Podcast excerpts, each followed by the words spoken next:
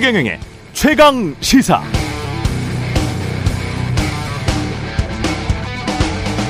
네, 과학적으로 정밀하게 모든 것을 감안해서 따져봅시다. 일본 후쿠시마 원전에서 방류한 물을 뭐라고 불러야 할까? 해외에서는 뭐라고 하는지 찾아보니 뉴욕타임즈는 처리된 폐기수, 처리된 쓰레기물 이렇게 부르고 있고 로이터는 처리된 방사능물 이렇게 표기하고 있습니다.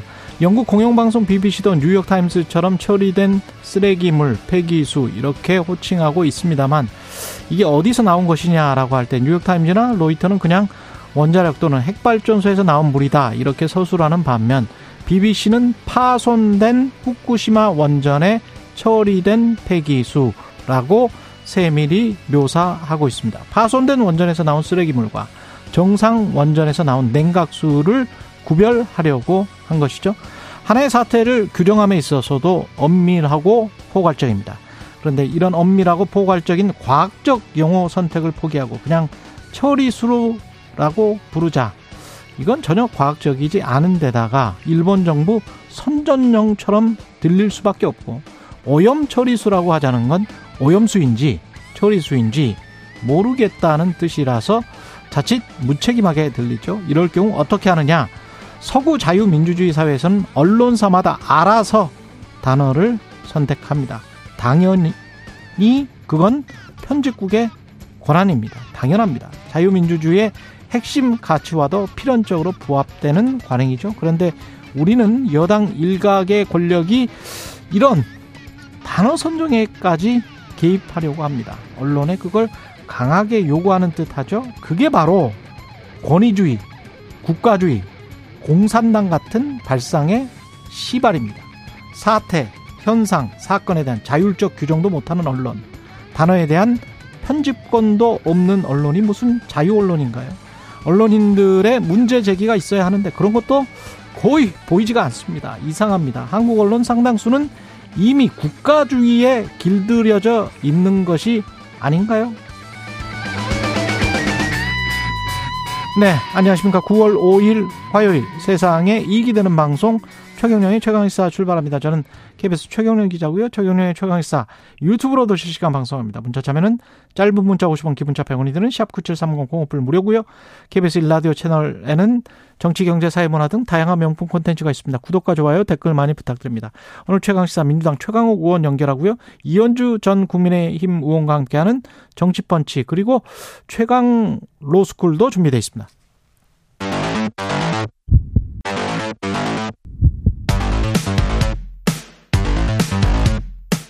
오늘 아침 가장 뜨거운 뉴스 뉴스 unboxing 자 뉴스 unboxing 시작합니다. 민동기 기자 김민아 시사평론가 나와 있습니다. 안녕하십니까? 안녕하십니까? 네, 오늘 아이템들이 참 많군요. 공교육 멈춤의 날이었습니다. 네, 어제 서, 울 여의도 국회 앞에서 교사들이 주최 측 추산으로요 5만 명가량이 모여서 대규모 추모 집회를 열었습니다.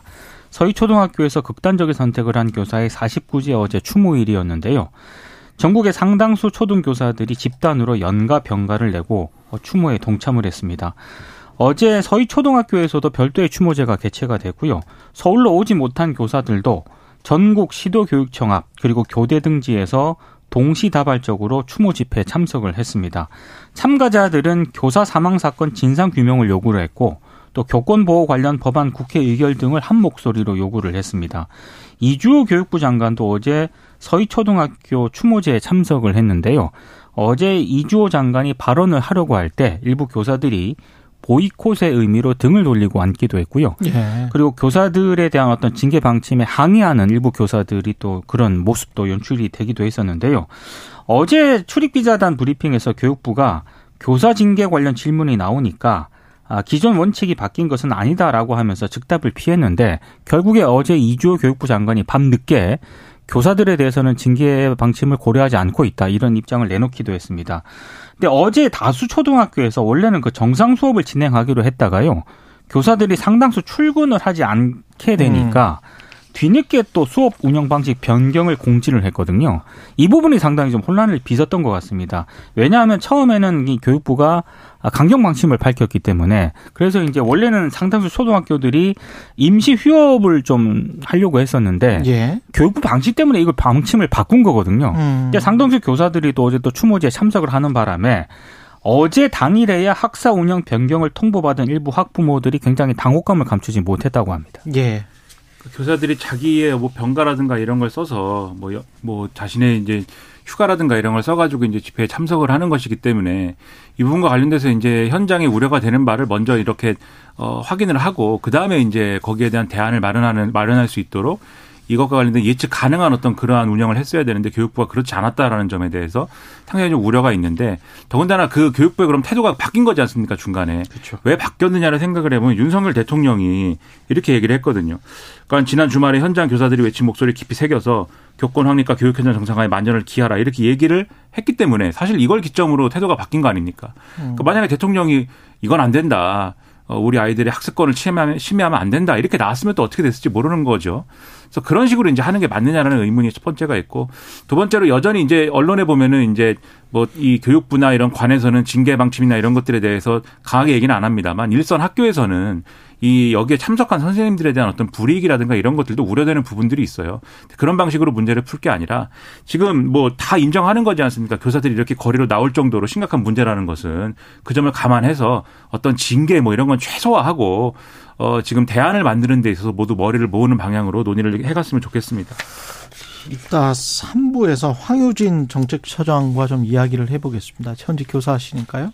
윤석열 대통령은 오늘 아세안 G20 출, 어, 회담을 위해서 출국을 하죠. 네, 아세안 예. 관련 정상회의하고요. 예. G20 정상회의 참석을 위해서 오늘 출국을 합니다. 근데 이번 순방 이후에도 뭐 추가 양자 정상회담을 조율 중이기 때문에 예. 이달에만 한 30건 이상의 양자회담이 예정이 되어 있습니다.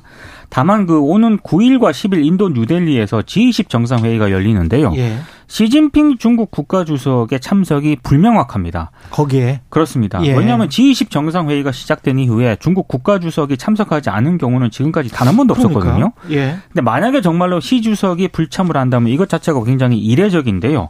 어, 중국 외교부 대변인이 어제 정례 브리핑에서 한 발언은 음. 리창 중국 총리가 인도 정부의 초청으로 G20 정상회의에 참석한다. 이 내용을 브리핑을 했습니다. 예. 그래서 기자들이 뭐 불참 여부라든가 이런 거를 계속 물었는데 불참 여부를 확인해 주지도 않고 있고 이유도 정확하게 밝히지도 않고 있는 그런 상황입니다.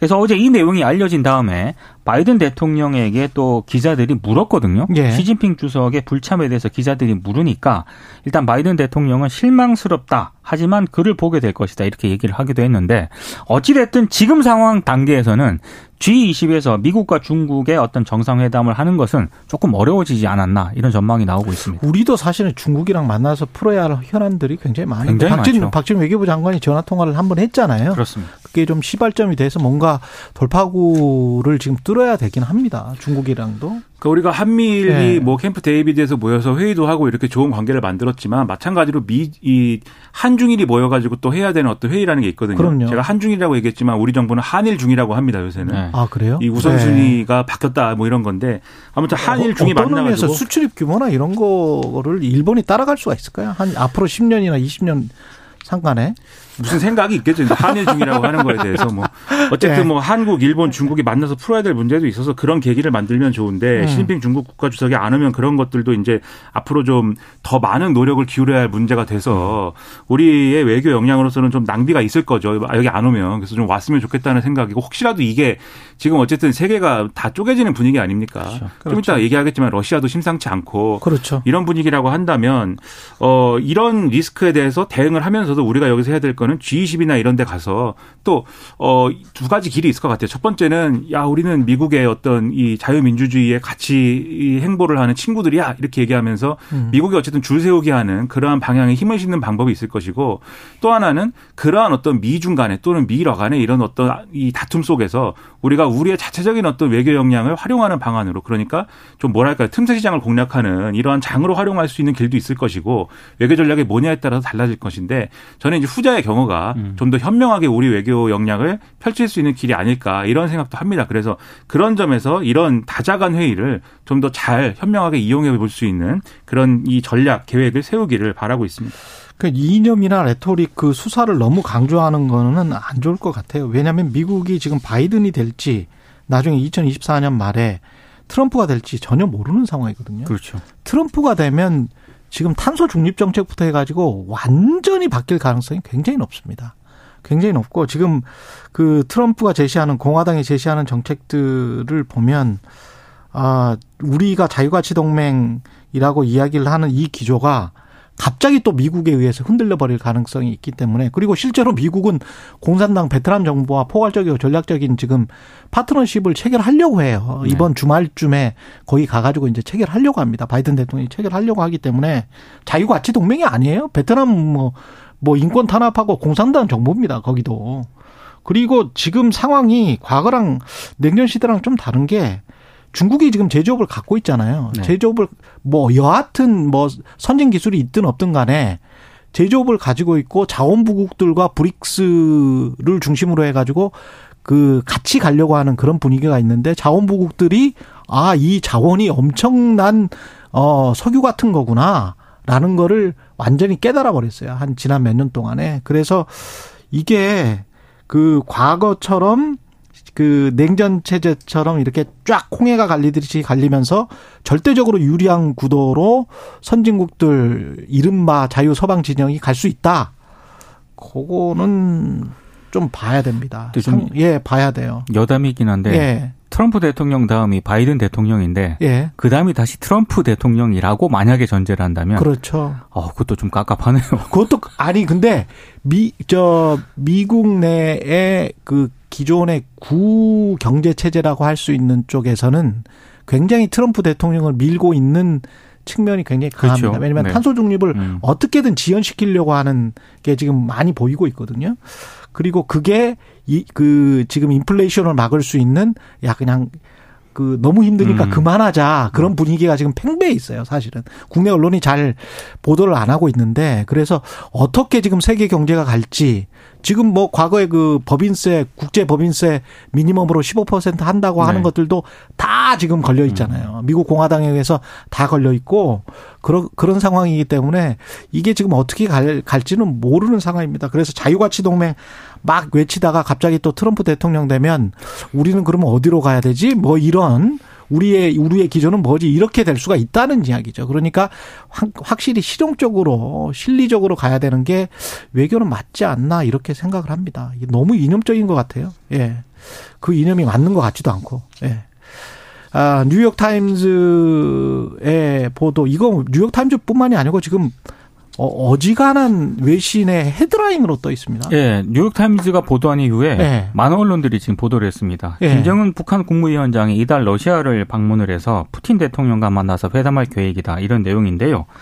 뭐 만나는 거는 뭐 만날 수가 있는데 만나서 어떤 내용을 이제 논의할 것인가 이게 핵심인 것 같은데 일단 김정은 위원장은 북한이 러시아에 우크라이나 전쟁에 쓰일 포탄 등 무기를 제공하는 대가로 러시아로부터 위성이라든가 핵 추진 잠수함과 같은 관련 기술을 전수받기를 기대하고 있다. 이게 뉴욕타임즈가 보도한 내용이거든요.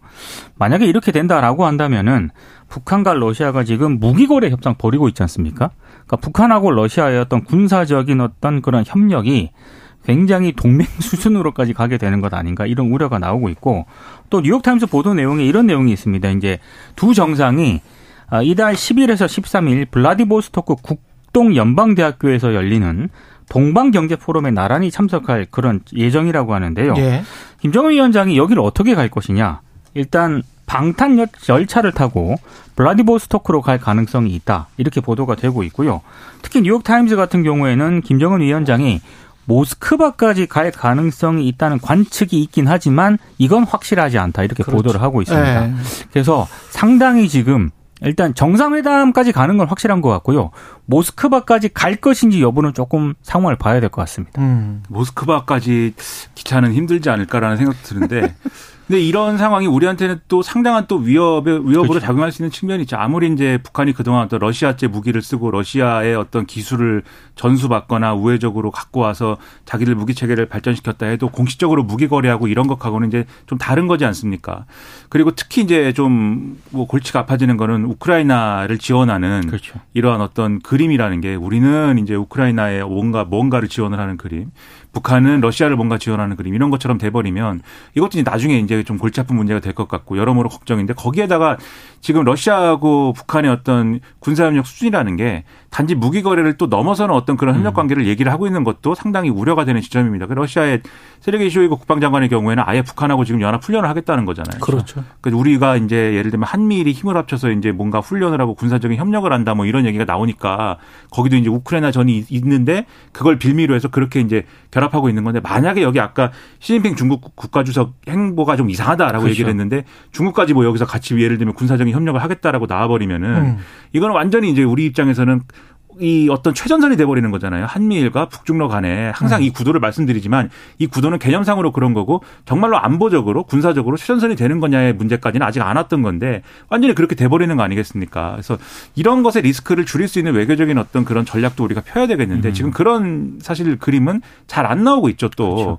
그래서 지금 여기에 대해서 지혜가 정말 필요하다. 이래서 그래서 정파를 가리지 않고 이 외교 안보와 관련된 전문가들의 목소리를 다 좀 들어봐서 좀이 이념이라든가 어떤 가치에 얽매이지 말고 지금 상황에 가장 우리의 어떤 리스크를 덜 수 있는 그러한 방안을 도출하는 것이 시급해 보인다. 이렇게 생각이 됩니다. 그래서 미국 입장에서도 한국 입장에서도 중국이 굉장히 중요합니다. 그렇습니다. 그 전에까지 생각을 우리가 공국민 생각을 해보면 러시아는 나토에서도 적이라는 단어가 애니미라는 단어가 등장을 했고 중국은 중대한 위협 정도였거든요. 미국에서는 그냥 경쟁자 또는 뭐 중대한 위협, 음. 어떤 특정 지역에서의 중대한 위협 이 정도지 적이라는 개념은 아직 그 단어가 등장하지 않는 나라예요. 그리고 중국은 잘 설득을 해가지고 그쪽에다가 무기 공급하지 말라고 한 번 막았잖아요. 바이든 그렇죠. 대통령이. 뭐 이런 것들을 생각을 해보면 러시아와 북한이 이렇게 접촉을 밀접하게 가는 거에 관해서 유일하게 막아줄 수 있는 북한을 제어할 수 있는 나라가 어디냐? 미국은 당연히 중국을 찾을 수밖에 없습니다. 네. 그러면 미국 중국은 뭘 어떤 거를 원할 거 아니에요. 그러면 우리가 어 어떻게 어떻게 해줄 테니까 만약에 잘 되면 어떻게 당신들은 뭘 해달라라고 네. 왔다 갔다 하는 이런 외교가 분명히 물밑에서 작동을 할 수밖에 없을 것이고 그런 상황에서 우리는 그러면 또 넉넉고 앉아서 어 저 사람들 다시 가까워지네 이렇게 이제 볼 수밖에 없는 상황이 될 수도 있다는 거죠. 사실 윤석열 대통령도요. 예. AP통신하고 어제 인터뷰 내용이 공개가 됐거든요. 예. 거기서 여러 얘기를 했지만 중국이 음. 북한에 상당히 영향력을 가지고 있기 때문에 그렇죠. 중국의 역할이 중요하다라는 취지의 내용도 있습니다. 그렇죠. 그, 그 내용을 하려면은 사실 이번 G20 정상회 이런 데서 시진핑 주석을 만나는 게 굉장히 중요한데 적극적으로 만나야 돼요. 근데 예. 이번에 좀 아니면 어렵... 중국을 중국을 그렇죠. 가든지 그렇죠. 어렵게 예. 될 수도 있을 것 같아서 상당히 좀 걱정입니다. 예. 그리고 검찰 고위 간부 인사가 났는데 손준성 이 기소된 상황 아니에요? 지금 재판받고 있습니다. 재판받고 있죠. 예. 피고인 예. 손중선 검사가 어제 검사장으로 승진을 해가지고요. 대구고검 차장검사에 임명이 됐습니다. 일단 피고인을 승진시킨 것도 이례적이고요. 어, 특히 고발을 사주했다는 의혹을 받는 인물을 승진시킨 것이기 때문에 좀 부적절하다라는 그런 비판이 나오고 있습니다. 다들 아시겠지만 지난해 5월 손준성 검사를 공수처가 공직선거법 등의 위반 혐의로 재판에 넘겼습니다. 내용은 21대 총선을 앞둔 2020년 4월 당시 미래통합당 후보였던 김웅 국민의힘 의원에게 범여권 인사들을 고발하는 그런 내용의 고발장을 전달을 해서 선거에 영향을 미치려는 그런 혐의를 받고 있는데요. 당시 고발장에는 김건희 여사와 한동훈 당시 부산고검 차장이 피해자로 적시가 되어 있었습니다. 더 이례적인 거는 어제 손준성 검사가 승진 인사가 발표가 되지 않았습니까? 바로 어제 이 고발사주 의혹 피고인으로 법정에 출석을 했다는 점입니다. 주요 수사를 지휘하는 자리는 윤석열 사단으로 채워졌다는 그런 평가가 상당히 언론들이 많이 내리고 있습니다. 특히 어, 이번 그 서울중앙지검장하고 검찰총장으로 윤 대통령이 재직을 하고 있을 때 보좌한 간부들 있지 않습니까? 예. 대부분 약진하거나 승진을 했습니다. 어, 반면에 어, 지금 지난해 인사 때 법무연수원 연구위원 같이 비수사 보직으로 좌천된 이른바 문재인 정부 때 요직을 맡았던 검사들 있지 않습니까? 대부분 또 뭐 법무연수원 연구위원 등으로 또 전보가 됐습니다. 그러니까 이 손준성 검사와 관련돼서는 지금 어쨌든 재판을 받고 있는 상황에 이렇게 승진한 것이 문제다라고 지적을 하는 목소리에 대해서 검찰 쪽에서는 언론에 이렇게 설명하는 것 같아요. 전례가 있다. 그게 이제 이성윤 서울중앙지검장이 전 정권에서 이 그 당시에 김학이 출금 사건 때문에 이제 그 기소되고 뭐 이런 과정에서 서울 고검장으로 승진한 사례가 있다. 뭐 이렇게 설명하는 것 같은데 음. 그걸 그렇게 해가지고 얼마나 비판을 많이 했습니까? 그랬죠. 그게 무슨 뭐 문재인 전 대통령하고 같이 학교를 다닌 것도 아닌데 같은 대학교 출신이다 뭐 이래가지고 막 그거를 이제 얼마나 비판을 했고 부적절하다고 했습니까? 사실 저도 그런 인사 부적절하다고 얘기했거든요. 그 당시에도. 음. 근데 이게 그, 그 이유를 들어서 이게 정당하다라고 얘기할 수 없는 거고요. 더군다나 지금 손중성 검사가 연루된 이 고발사주 의혹이라는 거에 대해서 그 당시에 고발장을 작성하는 이 작성하게 하, 작성하도록 한 거에 문서의 피해자가 또 한동훈 법무장관으로 적시가 돼 있었던 그렇죠. 거잖아요. 그러면 이 사건 이 사건에 대해서 피해자 격인 사람이 피해자 격으로 돼 있는 사람이라고 하는 사람이 실질적으로 뒤집어 생각해 보면 아마 이 손준성 검사 지금 재판 과정이나 이런 것들 잘 보시면 예. 흥미로운 얘기가 뭐 몇 가지 있거든요. 뒤집어 보면 어쨌든 이 사건과 완전히 무관하다고 할 수 없는 인물이 어쨌든 지금 이 인물의 승진에 관여한 것처럼 된 거 아닙니까? 그러네. 한동훈 법무부 장관이기 예, 때문에. 그렇죠. 음. 그러한 점에서 이제 비판을 피할 수가 없는 상황이다라고 볼 수밖에 없는 건데 저는 이번에 검찰 이 승진 승진한 인사 명단 쭉 보니까 윤석열 대통령하고 직접적으로 직연이 있는 인사들이 굉장히 많이 있습니다. 소위 말하는 윤석열 사단 뭐 이렇게 분류됐던 음. 검찰총장을 지냈으니까 어쩔 수 없는 측면도 있을 것이긴 한데 저라면 의식적으로도 이런 건 좀 피할 것 같아요. 더군다나 대검 차장이 지금 검찰총장보다 한 기수가 높거든요. 차기 검찰총장으로 유력하다 이런 얘기까지 나오면 그리고 이분이 또 윤석열 검- 윤석열 대통령이랑 가깝다 이렇게 되면 검찰 직할 체제죠 그러면 이거는 음. 이런 모습을 좀 의식적으로 라도 피해야 될 텐데 그렇지 않은 것 같아서 이러한 거리낌 없는 모습이 오히려 저는 걱정이 너무 됩니다. 근데 지금 검찰총장은 누구예요? 아니, 저 이름이 갑자기 생각이 안 나서 그래요. 갑자기 이원 네. 이원석 검찰총장인데 아, 이원석 검찰총장. 갑자기 그렇게 말씀하시니까 저도 네. 저의 기억력을 의심하게 되네요. 맞나 이름이. 예. 네. 요즘에 뭐, 고유명사가 생각이 잘안 법무부 나가지고. 장관이 검찰총장인 것 같기도 하고 막 이래가지고, 예. 헛갈리, 헛갈리. 가끔씩 검찰의 수사 의지를 밝힐 때 예. 언론에 가끔 등장하시는 아, 그래요? 이원석 검찰총장. 기억해야 되겠습니다. 뉴스 unboxing 민동기 기자 김민아 평론가였습니다. 고맙습니다. 고맙습니다. KBS 라디오 최경영의 최강시사 듣고 계신 지금 시각 7시 42분입니다. 오늘 하루 이슈의 중심. 당신의 아침을 책임지는 직격 인터뷰. 여러분은 지금 KBS 1라디오 최경영의 최강 시사와 함께하고 계십니다. 네, 오늘부터 대정부 질문 시작됩니다. 여야 공방전이 절정에 달할 것으로 보이는데 오늘 질의자로 참석하는 최강욱 민주당 의원 전화 연결돼 있습니다. 안녕하세요, 의원님. 네, 안녕하십니까. 예, 오랜만에 뵙습니다. 입니다. 네. 예, 예. 이것만은 오늘 꼭 따져 물어야 되겠다라고 하는 것들이 좀 있을까요? 현안들은 너무 많은데 예. 이게 이제 한 꼭지로 설명할 수 있는 이가 음. 지금 대통령이 입버릇처럼 무슨 헌법, 법치주의, 뭐 민주주의 이런 것들이 제대로 구현되고 있지 않다. 예. 이번 정부 들어서 그 본질들이 좀 파괴되고 있고 심지어 이제 역사의 퇴행마저 어, 시도하고 있기 때문에 그런 부분들을 좀 따져 물어야 될 것 같습니다. 역사의 퇴행이라는 부분들은 뭐 홍범도 장군 흉상 이전 이런 부분을 지적하시는 건가요? 뭐 최근 가장 최근에는 그런 일이 있었고요. 예. 또 우리가 언필칭 뭐 민주주의와 산업화를 한꺼번에 이룬 나라라고 얘기를 하는데 예. 지금 민주주의의 기본 원리들을 입으로 말하는 거하고 실제 국정에서 보여주는 행동하고가 너무 다르기 때문에 예. 그런 부분들도 보면 퇴행이라고 할 수 있겠죠. 그 문재인 전 대통령도 대통령실이 나서서 이 논란을 좀 정리를 했으면 좋겠다. 흉상 이전 계획을 철회했으면 좋겠다. 이렇게 직접 이야기를 했는데 그것과 관련해서 또 대통령실은 저 문재인 전 대통령이 지나치게 나서는 게 문제다. 이렇게 지금 이야기를 하고 있단 말이죠. 대통령실까지 나서서 말장난을 하는 게 문제인데요. 예.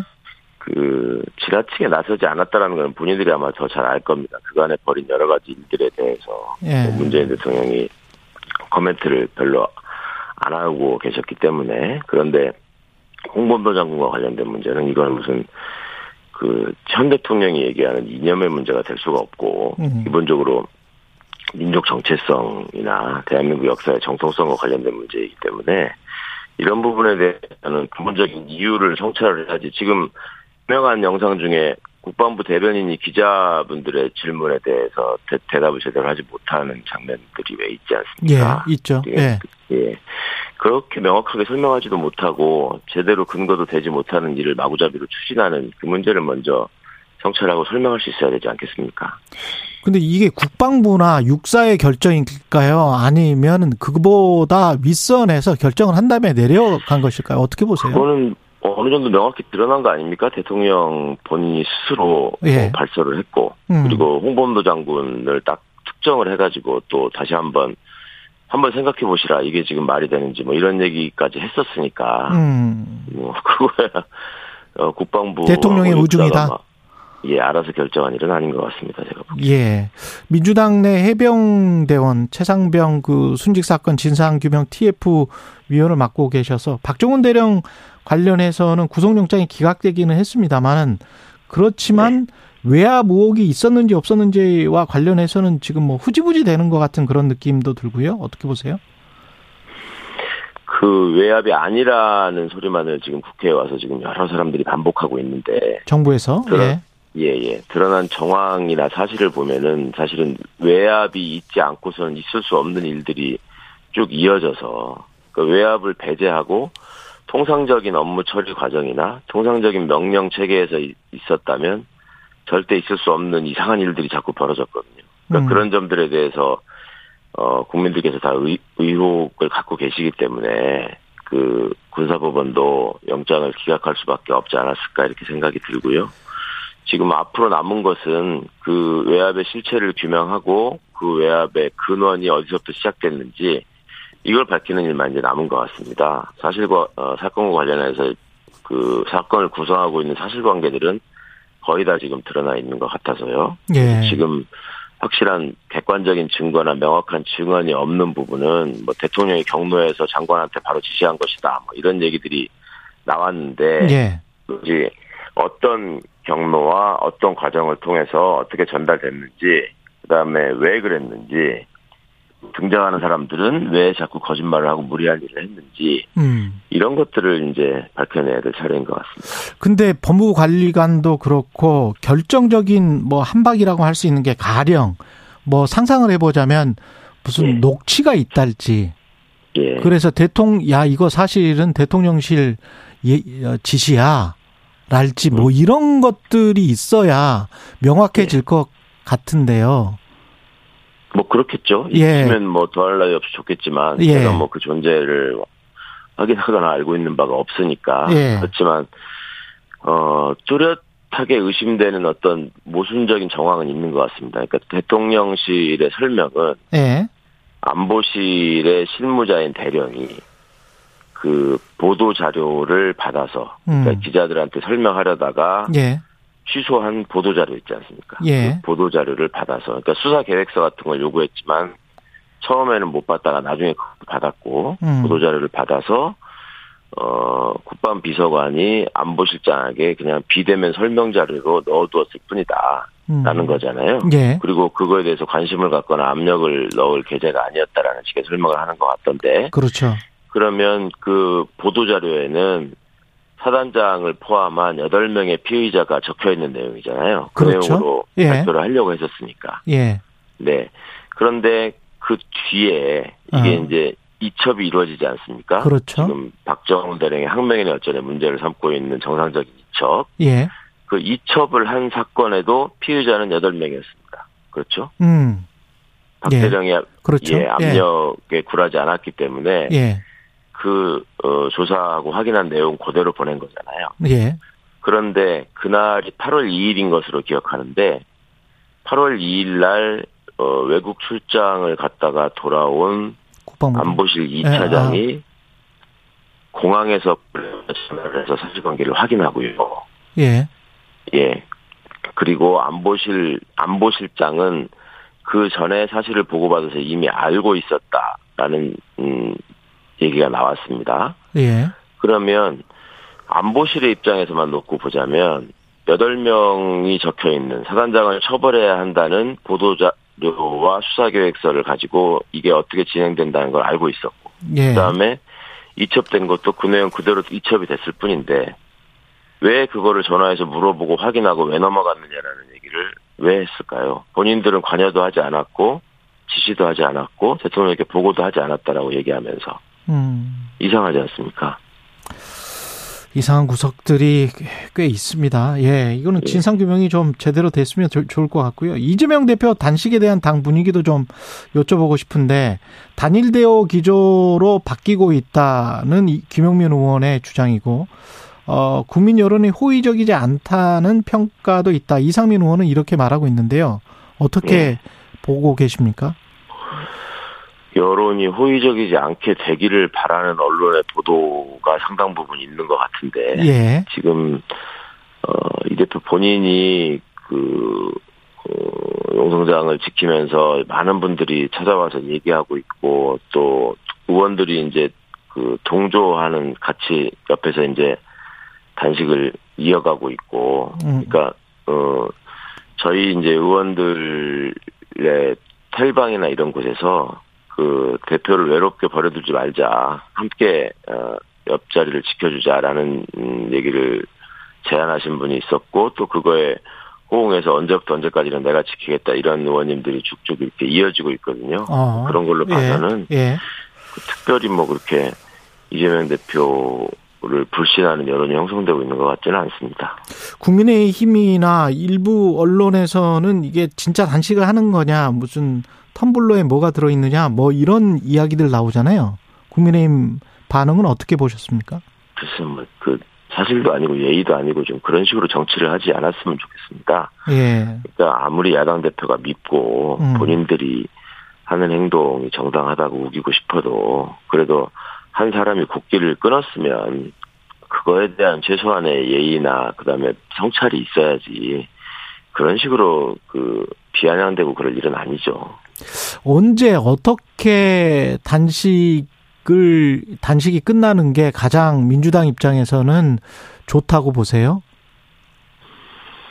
글쎄요, 제가 뭐 민주당 입- 입장 전체를 뭐 정리한 얘기나 네. 그런 논의를 해본 적이 없어서 예. 전적으로 뭐 본인이 결정한 문제고 예. 처음에 시작하는 날 어, 제가 전해드린 바로는 하여튼 그 스스로 중단하는 일은 없을 것이다. 뭐 네. 끝까지 가겠다 이런 결기를 보인 걸로 봐서는 음. 글쎄요, 뭐 본인이 쓰러져야지 끝나지 않을까 싶은데. 그리고 아까 그 최상병 사건 관련해서 그리고 박정훈 대령 외화 의혹과 관련해서 그 못 여쭤본 게 있는데 이거는 네. 특검을 지금 검토 중입니까 아니면 특검으로 확정됐습니까? 그 민주당 아, 내에서는 다- 당내에서는 예. 그 필요한 모든 수단을 다 아, 동원할 생각입니다. 그러니까 저렇게 음. 노골적으로 모든 그 관련된 모든 국가기관들이 지금 입을 맞추고 거짓말을 하려고 준비하고 있는 상황에서는 예. 일단 증거인멸이나 증거의 오염이 우려되기 때문에 공수처 수사가 좀 필요할 것 같아서 예. 오늘 저희가 고발장을 접수할 예정이고요. 예. 그 다음에 특검법 안도 거의 성안이 됐습니다. 아, 그. 부분도 예 빨리 추진을 할 생각이고 예. 또 특검법안이 성사가 되려면 아시다시피 이제 여당의 방해나 반대가 예상되기 때문에 예. 또 시간이 걸린단 말입니다. 예. 그러면 그 사이에 그 공백을 메꾸기 위해서 공수처의 강제 수사가 진행되는 거 외에 국정조사를 통해서 사안의 심각성을 국민들께 알리는 일이 필요하다. 어. 이렇게 저희는 TF 입장을 정리했습니다. 그렇군요. 그 윤미향 의원 그 관동 대지진 학살 조총련 행사 주체로 간 거에 관해서 짧게 좀 코멘트를 해주시겠습니까? 조총련이 주최한 행사에 갔다. 예, 조, 조총련이 공동 주최자의 하나로 참여했다. 예, 또 일본 시민단체와 일본의 제 정당 인사들이 함께 참여했다와 윤미향 의원이 혼자서 조초정 주최 행사에 갔다. 이거는 음. 여러 가지 뉘앙스가 다른 얘기인데 뉘앙스가 다르다. 예, 제가 왜 비교해서 말씀드리는지는 길게 설명드리지 않아도 될 것 같습니다. 알겠습니다. 예, 여기까지 듣겠습니다. 최강욱 의원이었습니다. 고맙습니다. 예, 감사합니다.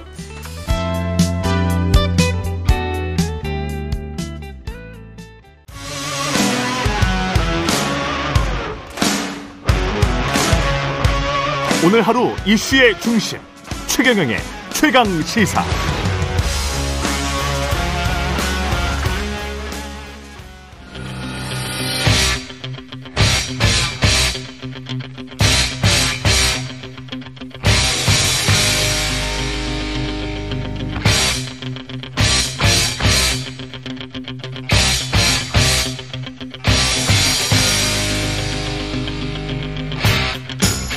네, 답답한 정치 이슈를 팍팍 때려보는 시간입니다. 정치펀치 이현주 전 국민의힘 의원 나오셨습니다. 안녕하세요. 네, 안녕하세요. 예, 바로 막 스튜디오에 들어오셨습니다. 예, 딱 맞춰서 오셨군요. 예. 민주당 이야기부터 해볼까요? 이재명 음, 당대표 뭐 단식 예, 시작을 했는데 이거는 시점이나 네. 이유는 뭐라고 보십니까? 뭐 일단 겉으로 볼 때는 오염수 방류, 방류, 예, 민생, 뭐 민생 이런 거 파괴, 같고요. 뭐 세, 세 어, 가지 요구사는 또몇 개를 내세우셨죠? 국? 국정쇄신, 내각개각. 예. 네. 근데 이제 보통 음 단식하면 뭘 하나를 딱 거는데 음, 너무 많이 내세우셔가지고 세 가지를 내세웠어요. 네 예. 그래서 뭐 때문에 하는지 일반 이제 정치에 크게 관심 없는 대중들은 지금 잘 모르시는 음, 것 같아요. 실제로의 의도는 뭐라고 예측하십니까? 뭐라고 뭐 여러 생각하십니까? 가지 뭐 한 가지만 네. 가지고 딱 하셨겠어요. 네. 근데 아마 제가 봤을 때는 예, 방류에 대한 그런 것도 있고요. 예. 어, 그 다음에 또 내부적으로 뭔가 결집, 지지층을 결집시키고자 하는 지식결집. 뭐 그런 것도 있겠죠. 보통은 이제 그런 행위를 할 때, 음. 어, 내부적으로 다 그런, 어, 생각들이 있죠. 그런 계획들이. 뭐, 그걸 나쁘게만 볼 수는 없는. 거죠. 그렇죠. 예. 어, 그거는 뭐 어차피 정치인으로서 하는 행위이기 때문에, 그걸 아. 뭐, 어, 평가할 수는 있는데, 음. 뭐, 그거를 할 수 있다, 없다, 이런 문제는 아닌 것 같고요. 음. 어, 그 결과에 대해서는 이제 본인이 이제 네. 감수하는 거니까. 근데 그 이렇게 되면 검찰이 체포영장을 만약에 청구한다든가 소환한다든가 그 일정에 있어서 네. 누가 더 유리하게 되는 거예요? 그거 잘 모르겠는데 저는 그, 왜냐하면 그리고 그 결과 어. 이유도 궁금하고. 아니 왜냐하면 그게 꼭 네. 불리하다 유리하다 이렇게 단정할 수가 없는 게 예. 어, 요즘에는 이제 과거랑 또 달라서 예. 단식이나 이런 어떤 조항 행위를 한다고 해서 음. 어, 꼭 뭐 이렇게 수사나 이런 것들이 중단되거나 음. 극적인 이런 건 좀 많이 그렇죠. 어, 줄었잖아요. 예. 근데 사실은 투쟁 방식으로 이제 효과적이냐 이런 것들이 그런 얘기도 적잖아 있고요. 음. 다만 이제 제가 볼 때는 그렇다고 해서 어쨌든 간에 나름 이렇게 절박하게 하고 있는데 예. 너무 또 폄하할 필요도 없고 그냥 있는 그대로 보면 될 것 같아요. 예. 예. 그래서 뭐, 어, 저 이재명 대표도 마찬가지고 과거에 이제 김성태 원내대표 예. 그때 드루킹 가지고 했었잖아요. 예. 그러니까 그때도 마찬가지고 뭐 그것은 정치인의 하나의 투쟁 방식이다. 다만 그것이 효과적이냐 아니냐. 예. 이것은 이제 과거에 비해서 효과 많이 줄었고 음. 어, 또 이것이 또 어떤 효과와 역효과가 나타날지 뭐 이건 좀 지켜봐야 되지 않을까. 여당에서는 방탄 당식이 아니냐 뭐 이런 식으로 지금 비판을 하고 있지 않습니까? 어, 그런 의도가 있다라고 생각할 수도 있는데요. 예. 저는 이런 생각이 들어요. 이제 투쟁 방식을 가지고 너무 그러니까 비판할 수는 있어요. 음. 어? 이게 어 국회 안에서 원내에서 하면 되지. 예. 지금 뭔가 어 이런 방식들이 효과가 그렇게 있는 시대도 아닌데 예. 꼭 그렇게 해야 되냐 이런 비판할 수 있는데 다만 이게 너무 심하게 서로가 이런 음. 걸 가지고 막 조롱까지 하는 거 있잖아요. 예.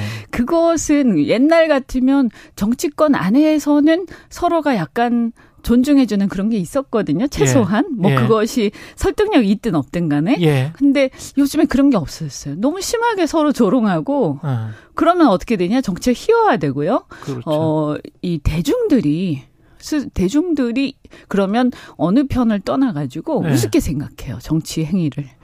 이거 별로 안 좋은 것 같아. 그런 행위. 최재성 전 수석도 비슷한 이야기 하셨는데 뭐 이, 뭐 야당 대표가 단식하면 여당의 무슨 정무수석이 와서 위로를 한다거나 뭐 이런 게 과거의 모습이었는데 음. 그런데 지금은 뭐 조롱 뭐 이런 것들이 나오니까 조금 많이 달라져 버린 것 같다. 아니 뭐 와서 네. 위로하는 거 그거는 하기 싫으면 안 해도 돼요. 뭐 자기 자유니까요. 음. 그런데 제 얘기는 아 너무 막 이렇게 막 서로 조롱하고 음. 뭐 먹냐 안 먹냐부터 시작해서 아 이거는 사실은 예전 예. 같으면 지지층 극렬 지지층 안에서도 굉장히 저열한 짓들이었거든요. 그렇지. 예. 아, 그래서 평범한 사람들은 잘 안 하는 행동들이에요. 근데 왜 이렇게까지 정치가 타락했지? 어. 이런 생각이 드는 거죠. 그 평가나 이런 것들 국민들이 평가하지 않겠어요? 이게 국회에서 체포 동의안 가결이냐 부결이냐 할때 네. 민주당 의원들한테 영향을 미칠까요? 뭐 미칠 그 저는 그 자체가 영향을 미칠까요? 미친다기보다도 예. 어차피 그걸 가지고 영향 받는 사람들은 굉장히 가까운 사람들일 거고요. 예. 어 이럴 수 있죠. 그것이 얼마나 대중들한테 효과를 미치느냐. 음. 대중들한테 어떤 응원과 뭐 어떤 뭐라고 해야 되죠? 뭐 어떤 동정심 내지 음. 뭐 이런 거 이런 것들이 얼마나 대중들한테 광범위하게 일어나느냐에 따라서 어 결정이 될 것이다. 어 정치인들도 거기에 따라 그렇겠지. 행동하겠죠. 왜냐하면 예. 자기가 그, 어, 효과를 또 같이 보는 거니까. 그렇죠. 역효과가 나면 정치인들도 어, 그좀 멀리 그만둘 할 거고요. 없- 없고. 그죠? 예. 음. 그만두라고 얘기를 한다든지 그러겠죠. 그래서 그런 것들은 다 대중들이 판단하는 거거든요. 그렇죠. 그러니까 저는 좀 내버려 뒀으면 좋겠어요. 그러니까 음. 여당도 뭐 비판적인 시각을 얘기할 수는 있어요. 이게 뭐 시대 지금은 이런 어, 투쟁 방식보다는 원내에서 어, 주장하셨으면 좋겠다. 어? 음. 건강을 상하진 않았으면 좋겠다. 음. 요런 정도. 예. 그죠? 어, 어, 그리고 우리가 대화를 해서 해야지, 예. 이렇게 하지 말았으면 좋겠다. 이 정도 얘기하는 거죠, 일반적으로는, 예. 여당에서는. 그리고 더 이상 얘기하는 것은 정치인이 할 행동이 아니죠. 예. 네. 그리고 대통령이 연일 이념을 강조를 하는데 그 이념이 이제 어 화살표가 딱 나 있는 것 같은 그 일정한 방향성이 확실히 있는 것 같습니다. 국가 이야기, 방국가, 뭐 공산주의 세력 뭐 이런 이야기들을 많이 하고 홍범도 장군 흉상도 그 연장 선상인 것 같아요. 이전시키는 네. 것. 네. 이거는 그렇죠. 어떻게 봐야 되죠? 대통령의 예. 아주 심각한 저는 세계관의 문제라고 생각을 해요. 예. 어, 원래도 검찰에만 평생을 계셨고요. 근데 특히 검찰 중에 검찰 내에도 꼭 이렇게 심하지 않은 사람들도 꽤 있는데 이분은 유독 심하신 것 같아요. 이렇게 세계관이 네 편과 내 편. 중간은 아. 없는 거예요. 아, 그래요? 네. 네. 예. 어, 네 편과 내 편으로 쫙 갈라져 있어요. 예. 그리고 적과 아군 이렇게 아. 죽여야 할 적과 내가 무조건 품어야 내가 무조건 챙겨줘야 될 아군 이렇게 두 개로 나눠져 있는데 근데 한국에 그렇게 공산주의 세력이 없을 텐데. 아니 그러니까 예. 이분은 모든 게 그런 거죠. 그러니까 예. 공산주의든 뭐든 간에 적인 거예요. 내 편 나하고 생각이 다르면 아, 적이다. 네 적인 거죠. 예. 그 막 적개심이 느껴지지 않습니까? 말씀하실 때 보면. 그렇죠. 예. 어, 근데 대통령이시잖아요. 이거 큰일 난 거죠. 음. 대통령은 국민을 통합해야 되는데 통합하고 유연하게 받아들이고 설사 나하고 생각이 좀 다르더라도 그 중에 일리가 있는 얘기들은 새겨 들어야 되는 거거든요. 예. 그런데 이렇게 해버리면 이러면 나라가 내전이 나는 것도 아니고 이거 뭐 하는 건지 정말 네. 큰일이다. 이런 사고방식. 근데 여기서 보면 요즘 한밀 한밀 굉장히 강조하시잖아요. 그렇죠. 그러니까 일본은 내 편인 거예요. 지금 아, 대통령의 예. 세계관에서 일본이 내 편이다 보니까 일본에 반대하는 것은 내 편이 아닌 거예요. 아. 그럼 독립군도 항일 운동하는 것도 아니 근데 물론 제 방류한다고 짐작입니다만. 일본의 방 오염수를 방 방류를 반대한다고 일본에 반대하는 거는 아니잖아요. 일본 아니 근데 일본하고 대척하는 거잖아요. 그죠? 대- 대척. 일본은 예. 내 편이잖아요. 일본은 아군이잖아요. 예. 그러니까 일본하고 일본에다가 문제 제기하고 그러는 사람들은 어 이제 일본을 내 편이고 하나의 어떤 한 몸이라고 보면 음. 그 사람들은 적인 거죠. 저것을 무너뜨리든 아니면 어 힘을 어 꺾든 그래서 아 이거 굉장히 세상이라는 게 그렇게 어 이분법적으로 돌아가는 게 아니고 특히나 정치라는 것은 적과 친구가 모호한 경계가 굉장히 많고 적이었다가도 국민을 위해서는 친구가 될 수도 있고 이런 거잖아요. 예. 그죠? 근데 이게 안 되는 거예요, 지금. 그래서 음. 정치가 사라진 거죠. 정치가 필, 정치가 사망했어, 사망했어. 그래서 이게 대통령의 이런 어떤 세계관이 바뀌지 않으면 정치는 앞으로 더 사망한다. 근데 문제가 뭐냐. 지금 사실은요, 어제 그 교사들 한 예. 20만 명 정도?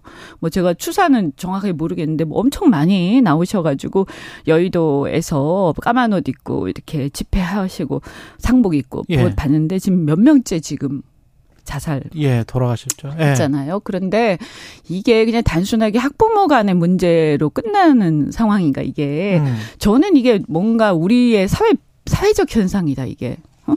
그래서 지금 이게 어 이 일선은 이제 우리가 막 선진국 되면서 학부모와 학생들 또 기업이나 수요자들의 이 눈높이 굉장히 높아졌는데 공급 측면에서는 교육의 서비스의 공급은 어 이렇게 크게 옛날의 기준 그대로 있잖아요. 음. 시스템 그대로. 그러니까 이것을 개인한테 다 떠넘기는 상황이 된 거예요. 그렇습니다. 이 높아진 눈높이를 선생님 보고 무조건 맞춰라. 근데 인프라는 구축되지 않고 투자는 안 하면서 국가가 그렇죠. 시스템은 옛날 그대로 놔두고 개인 보고 이걸 해결하니까 선생님들이 지금 이제 이게 한계에 다다랐다 저는 이렇게 판단하거든요. 그럼 이거 뭐 해야 되냐? 정치권이 빨리 이게 대의민주주의 아닙니까 예. 우리나라가 그러니까 정치권이 이런 문제를 해결하는데 머리 맞대서 이게 단 근시안적인 해결을 해야 되는 게 아니고요. 음. 시대에 맞는 우리 눈높이 우리 국민들 눈높이에 맞는 교육 서비스를 할 수 있도록 선생님들 도와주고 투자해야 돼요. 음. 안 하면 저는 이거 완전히 이제 거의 극단까지 갔다. 근데 제 얘기가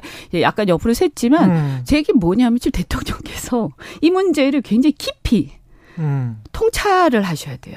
음. 통찰. 응? 그래서 이런 패싸움에 자꾸 개입하시지 마시고 시간 없어요. 우리나라 지금. 예. 대통령 임기 지금 벌써 반 가까이 가고 있고요. 이렇게 가면 사람들이 이제 아 우리나라 대의민주제 작동 안 하는구나. 나를 대변하지 않는구나. 지금 몇십 년째. 한 10년, 20년, 예. 한 30년 됐다 봐요. 이런 상태가 예. 민주화 이후에 민주주의가 완성이 안 됐어요. 음. 그러니까 요것뿐만이 아니라 지금 오염수 문제도 어민들이 힘들어요. 지금 수산업자들. 예. 그러면 뭐 수입 금지를 전면적으로 하면서 공급을 줄일지 일본하고 이 문제를 어떻게 해결할지 지금 우리가 산적한 문제를 조금 놓고 얘기를 좀 뭐 일단 방류한 것 자체에 대해서 우리가 막는 막거나 중단하는 문제에 대한 논쟁은 차치하고라도 그죠 할 수 있는 걸 해야 돼요. 그런데 이거 안 하시잖아요. 그래서 아 이거 홍범도 건도 아까 말씀하신 것처럼 독립군을 갖다가 뭔가 어 이 어쨌든 우리의 그 역사에서 지워야 할 현재로서는 일본 이 우리 편이다. 그러니까 그 우리 편이 불편해하는 것은 삭제해야 된다. 지워야 한다. 음. 이런 건가? 어, 이런 느낌이 많이 들어요. 예. 그래서, 아, 이거 지금 첫째는 이럴 때가 아니고요. 음. 둘째는 이러시면 안 돼요. 독립군 문제는 저는 이건 아주 폐륜적 행태다. 이렇게 보거든요. 폐륜적 예, 행태다. 우리의 어떤 뿌리의 문제죠. 음. 세상에 어떻게 하- 완벽한 사람이 어딨어요?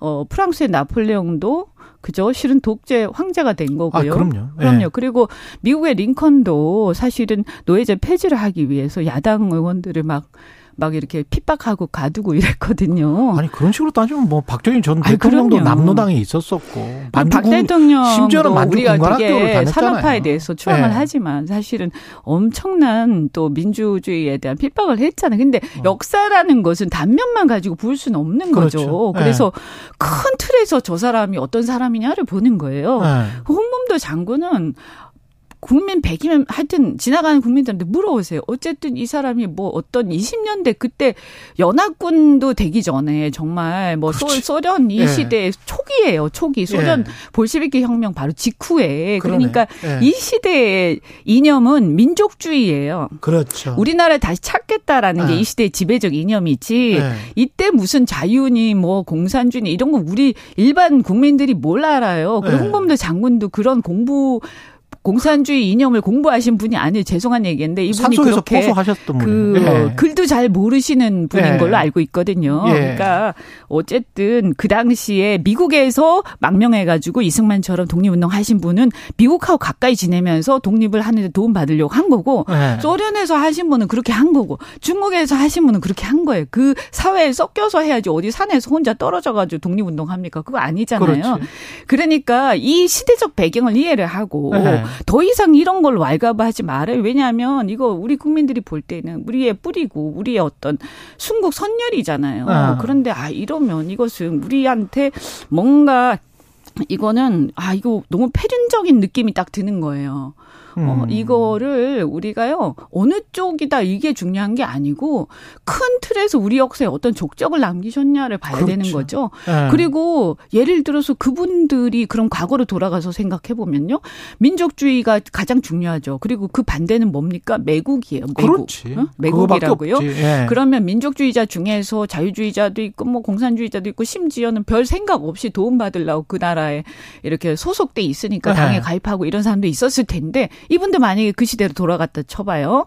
그러면 얼마나 속상하시겠어요. 그죠? 그렇죠. 자기들끼리 손잡고 음. 독립운동도 하고 임시 정부도 세우고 물론 그 안에서 권력투쟁도 하셨지만 아니 그죠? 처자식 다 잃었잖아요. 예. 홍범도 장군 같은 경우는 처자식 다 잃었잖아. 두 아들 다 그러니까요. 잃고. 그 신흥무관학교 예. 세우신 이혜영 예. 선생도 음. 그 수- 엄청난 서울에 진짜 내노라는 부자셨는데 다 처분해가지고 거기 그랬죠. 바치신 거 아닙니까? 예. 더 이상 이런 패륜적 행태는 좀 중 단하고 그리고 가능하면 지나간 역사는 우리 국- 앞으로 후세를 위해서요 긍정적인 것을 더 강조해야 돼. 저는 그렇게 생각해요. 그래서 어느 음. 쪽 어 뭐 무슨 약간 우파든 좌파든 사실 그런 것도 그 당시는 없었지만 음. 어, 이 다 이념이라는 게 그 시대적 산물이기 때문에 그런 것을 관통해서 우리가 공통점을 찾아가지고 또 추앙하고 또 어, 그것을 널리 알리고 또 다른 나라의 선전도 막 하고 음. 우리나라가 앞으로 뭔가 해나가는데 발전해 나가는데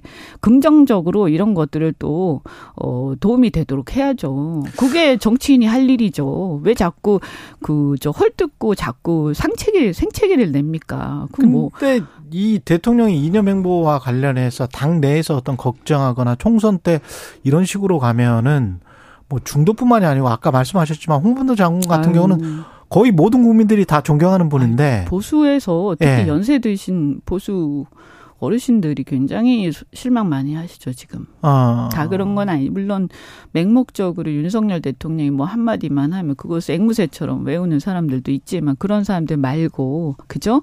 어 정말 그 저기 뭡니까 이종찬 음. 광복회장 그렇죠. 그분도 보수 인사고요. 그렇죠. 네. 어, 그런 분들 많으시잖아요. 음. 그런 분들이 지금 굉장히 당황해하고 분노하고 이제는 아 그 김을동 의원도 마찬가지 아닙니까? 아.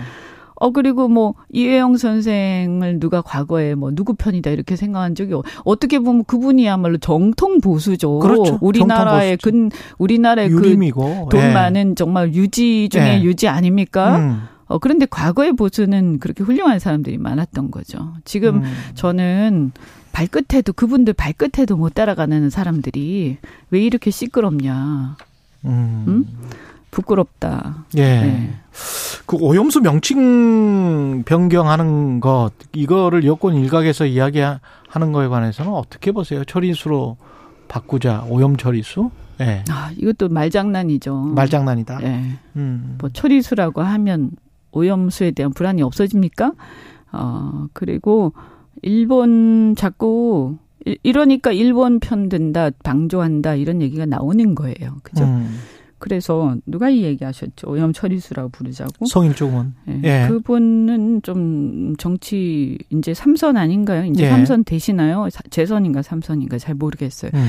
그런데 이제 정치도 할 만큼 하셨잖아요. 예. 그러면 좀 리더다운 모습을 좀 보였으면 좋겠어요. 여기서 우리가 해야 될 거는 어, 오염수, 예를 들어서 저는 두 가지 태도가 있을 수 있다. 그러니까 저 결사 반대해서 절대 막아야 된다는 태도. 또 하나는 막는 게 마- 바람직하지만 우리가 현실적으로 막는데 한계가 있다. 그죠? 음. 그래서 이것을 어 받아 이것을 뭐 우리가 찬성하는 건 아니더라도 어 이것을 그냥 뭐 어떻게 하란 말이냐 이런 태도가 있을 수 있어요. 그 두 가지 정도 있는 것이지. 자 잘하고 있어. 오염수 어 방류 잘했어. 어 우리가 이것을 좀 도와야 되겠어. 만약에 이런 생각을 갖고 있다면 그건 보수도 진보도 아니고 이건 뭐 사실은 또 이런 걸 막, 막자고 하는 게 민족주의에 가까운 건데 예. 우리나라 지금 이념도 사실 엉터리들이 네. 난무하고 있어요. 네. 그래서 어 정말 말도 안 되는 얘기들이고요. 어쨌든 앞에 그 두 가지 태도가 있을 수 있잖아요. 그러나 이 두 가지 다 뭡니까? 우리 여민들이 피해를 안 봤으면 좋겠다. 우리 음. 국민들이 혹여라도 어 여기에 대해서 피해를 앞으로 무슨 일이 생길지 이걸 우리가 면밀히 모니터링 하면서 문제가 있으면 그때는 정말 결사적으로 이거 중단시켜야 되겠다. 그죠? 이런 거 아니겠어요? 그럼 이걸 어떻게 할지 빨리 국회에서 상의를 해야죠. 음. 근데 아무것도 진도가 안 나가고 있잖아요. 싸우기만 예, 하고 예. 있고. 그러니까 아까 제가 말씀드렸지만 모두의 그, 그 교육 문제 얘기, 선생님들 얘기하면서 대의민주제인데 대한민국이 국민들의 어떤 의사가 전혀 반영되지 않고 문제가 해결이 안 되고 진도가 안 나가는 일이 지금 다다 그런 거 아니에요. 전부 음. 다 그렇잖아요. 그러니까 국민들이 볼 땐 야 치워라 그냥 내가 직접 할래. 이래서 나오는 게 이제 집회고 시위고 이런 거예요. 예. 이걸 막고 때려잡으려고 하지 말고 음. 뭐라고 하지 말고 국회가 해결을 해줘요. 그럼 이 국회 해결해 주려면 여당이 합의를 해줘야 되는데 야당이 주장을 하면 여당이 합리적으로 설득해야 돼. 합리적으로. 그런데 음. 조롱하고 예. 무시하잖아요. 얘기가 합의가 음. 지금 전혀 안 돼. 저는 이런 상태면 사실상 이 정도는요. 예, 어 만약에 내각제 같은 국회 해산 상태. 아. 국회 해산하고 다시 총선해야 되는 상황이죠. 이거는. 예. 예, 지금 마비돼 있는 거 아닙니까 정치가? 예. 여기까지 듣겠습니다. 이현주 전 국민의힘 의원이었습니다. 고맙습니다. 네, 고맙습니다. 여러분은 지금 KBS 1라디오 최경영의 최강 시사와 함께하고 계십니다.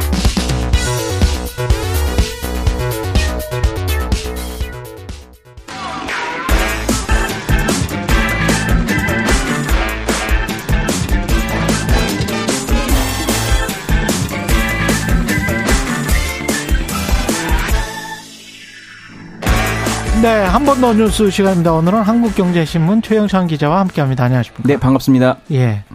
이른바 스카이 대학, 아, 서울대, 에, 고려대 연세대학교 학업을 마치지 않고 중간에 그만둔 학생이 2천 명을 넘었다. 예. 이게 이제 종로학원이 한 해. 올그한 해. 학년도 이제 2022학년도 지난해죠. 그때 그러네. 그한 해입니다. 아, 한 해, 한 예. 해. 그래서 이제 대학 알림이 이제 공시라는 게 있어요. 그걸 분석한 자료인데 2,131명이에요. 전체 재학생의 2.8%고 예. 이게 지금 매년 늘어나고 있고 그러다가 지난해 2,000명을 넘어선 거거든요. 음. 그러니까 중도 탈락이라는 거는 이렇게 분류를 합니다. 자퇴, 미등록, 그 미복학, 학사 경고 이런 건데 예. 지난해는 이제 자퇴가 81.4%로 대부분을 차지했습니다. 예. 그러니까 타 학교에 가기 위해서 이제 그만둔 경우가 대부분이라고 보시면 되는데요. 다 학교에 가기 예. 위해서. 그러니까 새 학교 중에서는 이제 고려대, 연세대, 서울대 순으로 좀 중도 탈락자가 많았습니다. 예. 왜 다른 학교 아니면 다른 과 이런 이런 겁니까? 그렇죠. 예. 이제 뭐 크게 두 가지로 좀 요약이 되더라고요. 음. 하나는 이제 2022학년도 입시가 뭐냐면은 이른바 문과 침공이라고 하죠. 문과 그 친구. 이제 예. 이과 학생들이 문과에 좀 지원할 수 있도록 문호를 열었어요. 그랬죠. 예, 그래서 아. 이제 그거에 따른 이제 막상 와보니 좀 적응도 안 되고 음. 뭐 그런 부적응 아니냐 뭐 이런 음. 분석이 하나는 있고요. 나는 원래 이과 타입이었다 역시. 네, 네. 어? 공부를 해보니까 아, 이거 너무 재미도 없고 재미도 없다. 예. 또 하나는 아, 내가 그래도 나름 상위권에서 놀았는데 아. 그래도 한 번 두 번은 더 좀 의대 적어도 뭐 의치 한 약수라고 하죠 요즘에 의대? 치대 한의대 약대 수의대 아, 외워야 되나 네, 이거? 의치 한약수 뭐 이, 그런 이- 뭐 이- 이름을 딴 무슨 뭐 네. 사교육 시장도 있고요. 아 그래요? 예. 하여튼 그런 것에 한번 좀 전문직 시장에 도전을 좀 제대로 다시 해보자 해서 아, 나름 성공을 거둔 케이스들이 이제 이렇게 자퇴를 하는 것 아니냐 그럴, 그럴 수 있네. 요런 분석들이 좀 있어요. 어쨌든 그, 예. 그, 래서네 한번 그런 거는 좀 자세히 이런 건 좀 그 깊이 연구를 해볼 필요가 있다고 봅니다. 그 저도 뭐 들은 바로는 지방대 어지간한 의대들이 다 서울대 공대보다 지금 아다 그럼요. 예, 점수가 훨씬, 네. 훨씬 높다며요. 예. 그래서 다 지방대 의대들 다 채우고 그다음에 이제 서울대 공대를 선택을 네. 그렇죠. 한다. 어, 그러면 앞으로 우리나라의 반도체를 비롯한 첨단 기술은 어떻게 될 건지가 거의 눈에 뻔하는 상황이 될 이게 것 진짜 같은데. 한 벌써 10년 예. 넘는 얘기긴 그렇죠. 하거든요. 그래서 그렇게 참 돼버린 게. 그럼 노벨 생리학상은 아직 왜 안 나오는지 약간 안타깝긴 한데. 그리고 노벨 성형의학상 이런 거가 있어야 되면 네. 그러면 나올 수도 있지 않을까 싶기도 예. 하고. 예, 그쪽은 굉장히 발달했잖아요. 그래서 또. 이제 뭐 하여튼 의료 네. 강국이 되어 가는 것 같긴 합니다. 아, 그래요? 네, 강남 일대 다 다니다 보면 예. 외국인들이 굉장히 많습니다. 그렇다고 해서 그 엄청난 제약 사들이랄지 뭐 네. 이런 게 미국의 뭐 얀센이랄지 뭐 이런 회사들이. 예. 이 나오는 것도 아니고 그렇죠. 예. 복제약만 잘 만들고. 그렇죠. 의대 약대가 사실은 발달을 하면 그쪽이 또 발달을 그렇죠. 하면 좋은데 좀 그렇습니다. 그렇죠? 예. 네. 그 이렇게 이제 의대 가기 위해서 이제 재수, 삼수, 사수 한다는 거죠. 그렇죠. 그게 제일 많고 뭐 네. 사수, 오수 뭐 예. 서른 살 넘어서 다시 도전하는 경우도 있고요. 그 돈을 벌 수 있는 게 의대 의치 한약수 이거 네. 말고 또 유튜버들도 요새 돈 많이 번다며. 그렇죠. 유튜버가 네. 요즘에 또 하나의 이제 나름 그 전문직화 되어 가는 것 같아요. 그래서 그렇습니까? 좀 예. 인기가 많아서 이분들의 소득이 일단 엄청나다 이런 보도들이 지금 매년 나오고 있는데 예. 어제도 또 나왔어요. 네. 이제 그 민주당 한병도 의원실이 국세청에다가 제출한 자료가 있습니다. 음. 2021년 종합소득세를 신고한 1인 미디어 창작자 3만 4,219명 수입이 총 8,588억 9,800만 원. 근데 상위 1%가요. 음. 예. 2,438억이에요. 그러니까 1인당 평균 수입이 7억 넘는 거예요. 굉장하죠. 물론 이제 부익, 비익, 부- 부익부 빈익빈이 있을 수는 있지만은 이것도 똑같네. 예. 사회 경제 구조랑 똑같아요. 그렇죠. 그래서 상위 1%하고 상위 10%가 대부분은 아마 가져 맞아요. 10%까지 하면은 한 50%는 가져가겠군요. 예. 그러니까 아, 상위 1%가 일단 한 거의 30% 가까이 30% 가까이. 되니까 상뭐 상위 10% 하면 뭐 5, 60%는 다 가져가고 예. 그렇죠.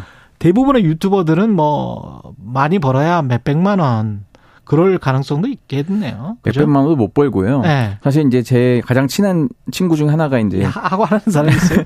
예, 그 이제 공기업을 그만두고 결국은 이제 전업 유튜버가 전업 유튜버가 됐는데 공기업을 그만두고 예, 구독자가 이제 한 220만이 돼 가지고 220만 명. 예, 들어보니 예. 지금 아무리 잘 나가고는 있어도 예. 마음 한켠은 늘 불안하다는 거예요. 왜냐면 아. 유튜브가 어떻게 이게 알고리즘을 또 이렇게 바꿔 가지고 그렇지. 내 조회수가 갑자기 안 나와 버릴 수가 있기 때문에 어. 이러면은 정말 주변에 뭐 구독자 50만이던 친구도 뭐 이게 잘 나가다가 한 달 수입이 갑자기 50만 원으로 줄어서 결국은 뭐 다시 직장을 구하고 이런 경우도 있다고 합니다. 성공을 그래도 한 사람들인데 예. 남들이 보기에는 그런데도 그런 경우 아 실제로는 만만치가 않군요. 네, 그래서 이게. 막 그렇게 잘 나간 유튜버도 계속 음. 유튜브에다가 마케팅을 쓰고 하더라고요. 구글에다가 마케팅 음. 비용을 광고비를 내고 그게 이제 또 구글의 생존 방식인 것 같습니다. 아 그런 식으로 예. 하는군요.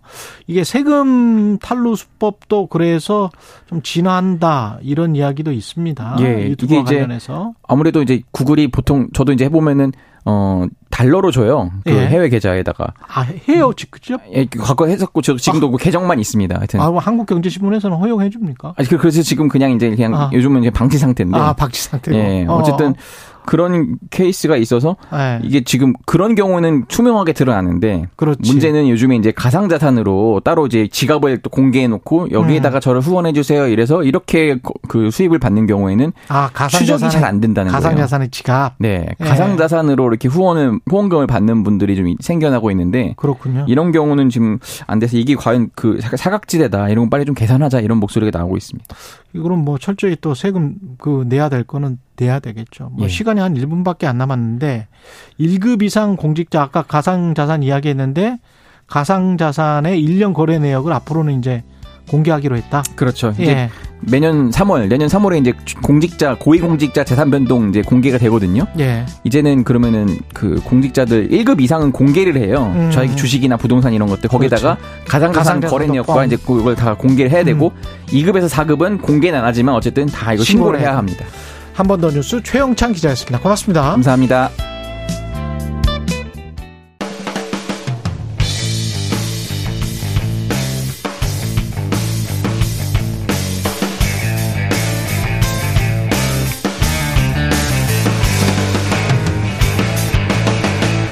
최경영의 최강 시사.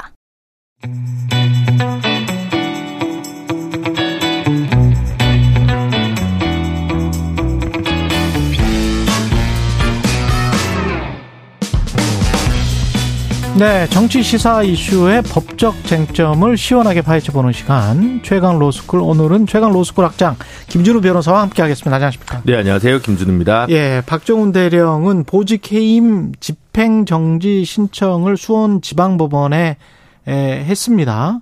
이거는 보직 해임이 부당하다. 네, 난 다시 수사단장으로 돌아가겠다. 그렇습니다. 예. 근데 이제 보직해임과 관련돼서 본안 소송, 그러니까 본 소송이 따로 있는 거고요. 예. 무효, 무효 확인 소송일 겁니다, 아마. 예. 이제 그거는 이제 그 결과가 나올 때까지 너무 오래 걸리니까 음. 그 사이에 집행을 정지해 달라는 가처분 사건인 거죠. 예. 예전에 윤석열 대통령이 추미애 장관 시절에 징계를 받았을 때 이 집행 정지 사건에서는 승소하지 않았습니까? 음. 예. 근데 본안에서는 1심에서 패소했습니다. 어. 그리고 지금 2심 진행 중이고요. 예. 그래서 이거는 이제 가처분 사건이다라는 건데 음. 당장의 정치적 효과는 가처분 사건에서의 결과가 음. 훨씬 더 뭐 정무적 그죠. 파장이랄까요? 네. 그런 게 크니까 네. 그리고 많은 경우는 가처분 사건 결론이 그대로 가는 경우도 많이 있습니다. 아. 그러다 보니까 관심사가 좀 더 많은 건데요. 어떤 결과 예상하세요? 근데 지금 보면 네. 그 신문을 했는데 네. 어, 판사가 15일까지 뭘 추가로 각자 내라고 얘기를 했거든요. 그래요? 예, 그래서 국방부 측하고 박정원 대령 측에 그렇습니다. 예. 그러니까 지금 제일 쟁- 쟁점이 되는 건 뭐냐면 이첩 보류 그러니까 경찰청으로 이제 넘겨야 됩니다. 경북경찰청으로 예, 예. 군사법원법상 예. 이거는 이제 그 사망과 관련된 사고기 때문에 음. 민간으로 이제 이양이 된 부분이라서 수사 보고서를 네, 그 예. 넘겨야 되는데 그걸 보류 지시를 했다. 예. 예, 보류 지시를 했는데 음. 어겼다. 음. 그래서 보직해임을 했다. 이게 항- 항명을 했고 네. 그래서 보직해냈다. 네, 그것이 예. 이제 군의 주장이고 예. 이제 박정훈 대령 같은 경우는 명시적인 이첩 보류 지시가 있었다고 보기 어렵다. 음. 그리고 있었다 하더라도 그거는 수사의 독립성을 침해하니까 위법하다. 음. 그러므로 보직해임도 당연히 부당하다. 이런 주장인데 그러네요. 그러면 예. 이첩 보류 그 지시가 있었다는 걸 증거를 내라. 국방부에 음, 예. 국방부에게 이제 법원에서 얘기를 한 거죠. 예. 그리고 뭐 박정훈 대령도 뭐 추가적으로 낼 거 있으면 내라. 예. 그러니까 뭔가 각자 충분히 카드를 안 꺼낸 이유인 건지 아니면 그것만으로 부족하다고 본 건지. 그러네요. 그래서 이제 이거는 이제 만약에 한쪽이라도 좀 부족하거나 입증이 되, 는 누가 입증을 유능하게 하느냐에 따라서 결과가 달라질 부분이지. 이걸 여태까지 저희가 이제 각자의 주장이 계속 있는 거 아니겠습니까? 그렇죠. 예. 그리고 사실 군은 관여자가 너무 많고 국방부까지 포함하면 음. 진술이 조금씩 조금씩 다르지 않습니까? 예. 그러니까 뭐, 그러니까 저희가 다 이해하기는 어렵지 않겠습니까? 뭐 지금은 다 말이 맞는지 모르겠는데. 그렇죠. 그러니까 이제 그거에 따라서 판단해야지 지금 상황에서 딱, 어, 딱 잘라 얘기하기는 좀 어려운 부분이 있다. 라고 말씀드릴 수밖에 없습니다. 근데 이 국방부 장관이 처음에 이제 사인까지 했잖아요. 그렇습니다. 사인을 했었을 때 지금 국회에 나와서 이 답변하는 걸 보니까 그때도 좀 자기는 뭐- 긴가민가했다. 모호했다 이렇게 네. 이야기를 한 거잖아요. 네. 근데 모호했는데 사인을 하고 그 다음 그게 말이 되나요? 그때 그러면 수사 결과 보고서에 사인을 안 했으면 되는 거 아닙니까? 그렇, 그렇죠. 그러니까 뭐 이거는 좀 생각해 봄새라고 하고 네. 며칠 후에 내가 사인하겠다고 했으면 상관이 없겠죠. 그렇죠. 그러거나 아니면 이 사인 결제한 거를 갖다가 가지고 다시 철회를 하거나 네. 아니면 이제 그거를 이첩을 일단 보류하라라고 별도의 공문이 내려갔다면 음. 괜찮았을 텐데 박정원 대령 입장에서는 그런 게 있겠죠. 만약에 이게 구두로 문서상으로는 결제가 났는데 예. 구두로 지- 만약 증거가 없다면 구두로 음. 명령을 내렸는데 자기가 그럼 이첩을 보류하고 있었다면 그러니까 그 사단장 이름을 뺀 것도 아니라고 하더라도 예. 그냥 놔두고 있었다면 음. 자칫 나중에 직무유기죄가 또 될 수 있지 않겠습니까? 아, 그러네. 예. 예. 장관 결제인데 넌 뭐 했냐. 그렇죠. 그렇잖아요. 그렇죠. 그러니까 사실은 박정원 대령 입장에서는 좀 왔다 갔다 했을 수 있- 있을 거라고 생각합니다. 그리고 중간에 뭐 문자를 보냈는지 안 보냈는지는 모르겠고 네. 그다음에 법무관리관이 전화를 한 건 사실이잖아요. 그렇습니다. 국방부 권리 네. 법무관리관이 전화를 해서 그렇죠. 미주알 고주알 뭐라고 이야기를 한 거잖아요. 네. 그게 법무관리관은 직권남용 하는 거 아니에요? 늘 이제 네. 어려운 그, 그, 그 직권남용. 아니 그 그렇게 이제 이야기할 수도 있지. 네. 그렇죠. 네. 직권남용은 뭐 그렇게 볼 수 있는데 네. 뭐 이제 우리 시사에 이제 너무 전문가이신 우리 청취자분들께서는 네. 잘 아시겠지만 어떤 경우에는 참으로 부당한데 네. 그 사람은 그런 말을 할 자격이 없는 사람이었기 때문에 애시당초 음. 즉 직권이 없었기 때문에 남용이 안 된다. 이게 현재 대법원 판례 법리라는 걸 잘 알고 계실 겁니다. 그렇죠. 예. 네. 그러니까 네. 뭐 상관없는 지휘 체계상 바깥에 있는 사람인데 네. 그 사람이 뭐라고 얘기했다 한들 네. 잘못한 거지만 네. 직권 남용죄라는 이름으로 처벌할 수 있느냐 어. 그거에 관련해서는 이제 또 법원의 판단을 봐야 되는 거겠죠. 그러네. 예. 근데 법무관은 그러면 법무관리관은 왜 그러면 전화를 걸었느냐? 네.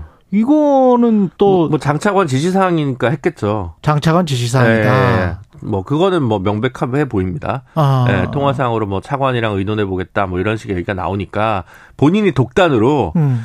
어뭐 밑에서 뭘 좀 모르는 모양인데 관리관이 내가 알지 이러면서 자발적으로 전화한 것은 않았겠지, 아니라고 군대인데. 보여지는 거예요. 예. 그러면 장관이 그 뭐 장관 말을 다 믿어보자고요. 네. 믿고 아 좀 모호했다 그때 애매모호해서 좀 왔다 갔다 했는데 그러면 네. 장관 마음을 바꾸는 계기는 음. 장관이 자율적으로 스스로 바꿨느냐 아니면 누군가 외부로부터 전화나 뭔가를 어, 또 다른 지시를 받았느냐 대통령실로부터 네. 이게 지금 핵심 쟁점 아니에요? 그쵸. 근데 이제 일단은 확인되는 거는 법무관리관실 같은 경우는 네. 그뭐 유재훈 법무관리관 이런 분들 있지 않습니까? 예. 그러니까 그 사단장을 제외하라 이런 식의 표현을 직접적으로는 안 하는 쪽이었나 봅니다. 그냥 아, 그래? 직접적 과실이 있는 책임자들만 인계를 해라. 근데 그러니까 그거를 그, 그 얘기가 그 얘기인데 그거를 그렇게 말할 권한은 네. 권한이 있습니까? 대통령실에 수사단장의 수사 보고서에 아니, 갑자기 대통령실이 나옵니까? 아니, 아니, 어, 가령 수사단장의 수사 보고서에 네. 뭐 누구 누구가 됐건 간에 네. 직속 상관은 해병대 사령관이고 네. 그 위에는 국방부 장관인데 그렇습니다. 이 수사단장은 자기가 직보를 해야 될 대상은 해병대 사령관밖에 없거든. 네. 그래 해병대 사령관의 국방부 장관의 결재를 맞아가지고 네, 그렇죠. 그래 문서를 가지고 온 거야. 네. 그 다음에 이첩을 하고 있는데 이첩을 하- 하고 있는 도중에 연락이 지- 왔다는 연락이. 왔다는 거잖아요. 그렇죠. 근데 그 사이에서 누가 개입을 했다면 그러면 그 사람은 아무런 어떤 직권이나 의무가 없는 사람이 개입을 한 거 아니에요? 그렇죠. 그렇게 되면 문제가 되는 거죠. 유재현 관리관 같은 경우에. 라인이 없으니까. 네. 그렇지. 라인 바깥에 없으니까. 뭐라고 그렇죠. 떠들든. 예. 그럼 뭐라고 떠들든 그러면 그거는 그 항명이 안 되는 거잖아요. 네. 역시 왜냐하면 결제 라인 없는 사람이 결제 뭐라 뭐라고 없- 얘기하는 없으니까. 거니까. 근데 다만 이제 장차관이 얘기한 거면 네. 지금 장관 같은 경우는 해병대 사령관한테 직접 얘기했지 음. 본인이 직접 최 저기 박정훈 대령한테 얘기한 건 아니라는 식으로 얘기를 하고 그렇죠. 어쨌든 원래 질문으로 돌아가면 그러면 어. 왜 장관은 갑자기 마음을 바꿨느냐와 음. 관련해서는 이제 구중궁궐의 일이니까 저희가 알 수는 없는 일이죠. 그래서 이제 아. 뭐 VIP가 경로했다라는 말을 들었다라는 것이 박정훈 대령의 주장. 주장이고 다음 박정훈 대령 어, 그 군대 측에서는 이제 그런 얘기를 자기는 한 적이 없다. 뭐 이런 거잖아요. 뭐, 네. 뭐 사령관이 해병대 사령관이 뭐 문자를 신범철 차관에서 온 문자를 읽었는데 네. 거기에서는 뭐 VIP가 경로했다라는 표현이 들어가 있었고 자기는 그걸 들었다. 이게 네. 박정훈 대령 주장이고요. 음. 신범철 차관은 난 그런 식으로 문자 보낸 적 없다 라고 얘기를 또 하고 있고요.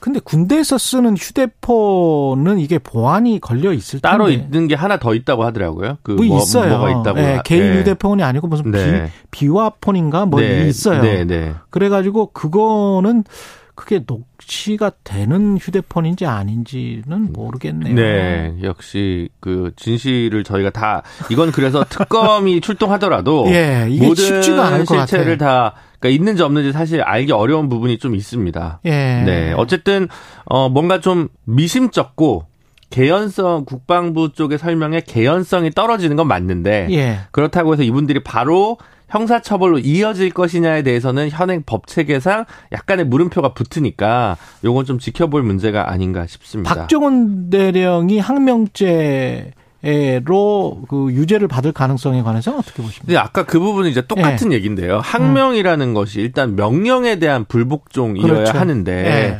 일단 명령이 있었느냐 라고 음. 하는 부분과 관련해서 혹은 그것을 명령으로 볼 것이냐. 그러니까 구두 명령도 명령이다. 문서 명령만 명령이 아니다. 이게 지금 현재 국방부나 군의 입장인 것 같습니다. 음. 근데 결제를 했고 그다음 구두로 따로 얘기하면 어느 쪽을 신뢰해야 될 거냐라고 하는 문제가 하나 있을 거고요. 예. 그다음에 이제 기본적으로 이 군형법 군형법상 있는 항명죄라는 것이 정당한 명령에 반항하거나 복종하지 아니한 경우에 처벌하는 거거든요. 그렇죠. 그럼 이것은 정당한 아, 명령이었느냐? 요 부분과 관련해서 역시 또 어, 요 부분은 수사단장은 그냥 할 일을 한 거잖아. 그렇죠. 왜냐하면 이첩을 해야 된다는 것은 강행 규정이라고 볼 수 있기 때문에 그렇죠. 군사법원상. 예. 그래서 저는 이제 항명죄에 해당하기는 이건 좀 말이 맞지 않지 않냐라는 생각을 하- 저는 개인적으로는 하고 있습니다. 그 항명죄와 별개로 KBS 시사 프로그램 뉴스에 출연한 것에 관련해 징계를 하겠다. 네. 이거는 어떻게 될까요? 그 징계를 했죠. 어? 네, 지금 징계를 해서 그 이제 군 간부도 일반적인 공무원처럼 파면 해임 강등 뭐 정직 감봉 음. 근신 견책이 있는데 견책을 했습니다. 그러니까 이제 방송에 나갈 때는 미리 이제 뭐 위에 그 상관의 승인을 받아야 되는 게 훈령상 존재하는데 승인 안 해주지. 승인 안 해줬다는 거죠. 그래서 이거는 말해도 승인 안 해주지 이런 네, 거는. 그래서 요거는 어 징계 징계를 아마 이제 그 견책. 예, 견책이 나오면 그건 아마 수용하는 취지로 아마 지금 변호사도 인터뷰한 거 제가 본 것 같고요. 예. 이거는 이제 징계 사유는 명확하기 때문에 음. 징계 양정이 적정하냐 안 적정하냐 가지고 보통 싸우는데 예. 가장 낮은 징계 양정이 있는 경우에는 싸울 수가 없지 않습니까? 그렇죠. 그러- 견책이 가장 낫습니다. 네, 그렇기 예. 때문에 요거는 뭐 견책 부분이 맞는 것 같습니다. 예. 음. 이게 지금 저 김정민 변호사, 네. 박대령 변호인인데 네. 무기도 없이 전쟁 시작했겠나 음. 이 말이 녹취록이 있다는 말 같기도 하고 네. 아무래도 녹취록이 있으면 이 끝, 뭐 그냥 끝나버리는 거 아니에요? 모든 게? 그렇게 얘기할 수는 있겠죠. 네. 네. 근데 이제 뭐 어디까지 있는지라고 얘기하는 부분이 좀 뭐 알 수는 없겠지만 예. 아무것도 없이 이렇게 하지는 못하지 않았을까 싶거든요. 그렇죠. 네. 근데 얼마나 갖고 있는지는 모르죠. 저희도. 그리고 네. 박정훈 대령이 과그 변호인의 지금 행보는 음. 법의 최대한 근거에서 하나 하나씩 지금 뭔가를 밝혀가는 듯한 네. 하나 하나씩 절차를 밟는 듯한 그러면서 군이 국방부가 어떻게 나올지를 뻔히 알고 음. 뭐 그런 어떤 아주 아주 그 정밀해요 보니까 아, 그런 느낌을 좀 받는 예. 부분은 어떤 게 있냐면 예. 지금 국방부 검찰단장이랑 법무관리관 같은 경우 직권남용죄로 공수처에 고발했잖아요. 그랬죠. 그러면 근데 나머지 분들에 대해서는 아직 고발 조치를 본인이 직접 한 건 없는 것 같습니다. 예를 들어 아. 해병대 사령관이라든가 예. 국방부 차관이라든가 그렇죠. 그렇진 않잖아요. 예. 그러니까 조금 더 어, 타겟을 정밀하게 한다고 할까? 네. 박정훈 대령 측 입장에서 보자면 네. 그렇게 좀 대응하고 있는 듯한 느낌은 좀 많이 받고 있습니다. 저도. 예. 이게 뭐 특검 아까 그 민주당 최강 의원은 음. 특검 법안 성안을 거의 했다는 식으로 이야기를 했, 하는데 네. 특검으로 이어질까요? 지금 뭐 민주당 측에서는 당론으로 1특검 4국조라고 일특검 하는 사국조? 예, 예. 라고 하는 취지에서 특검이 이 최수근 아 박정훈 대령 관련된 부분이 메인이지 않겠습니까? 예. 그래서 어 계속 밀어붙일 것 같은데 워낙 여야가 대치 상황이고 음. 좀 대화가 없는 상황이라서 그렇죠. 예. 그냥 뭐 사실은 법안이 통과되더라도 어 뭐 대통령 거부권 행사도 음. 예상할 수 있는 부분이니까 아, 참이 거부권 부분은 참. 네, 이 부분은 참 뭐 간단치 않은 것 같습니다.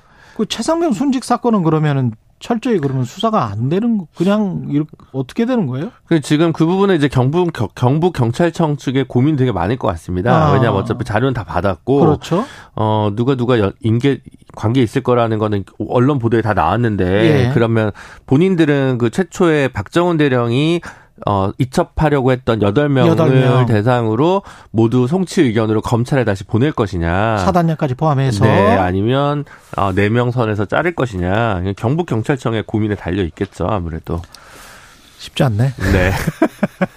언론의 역할이 어느, 어느 예. 때보다 좀 중요하지 않을까 싶습니다. 예, 여기까지 듣겠습니다. 최강 로스쿨 김준우 변호사였습니다. 고맙습니다. 감사합니다.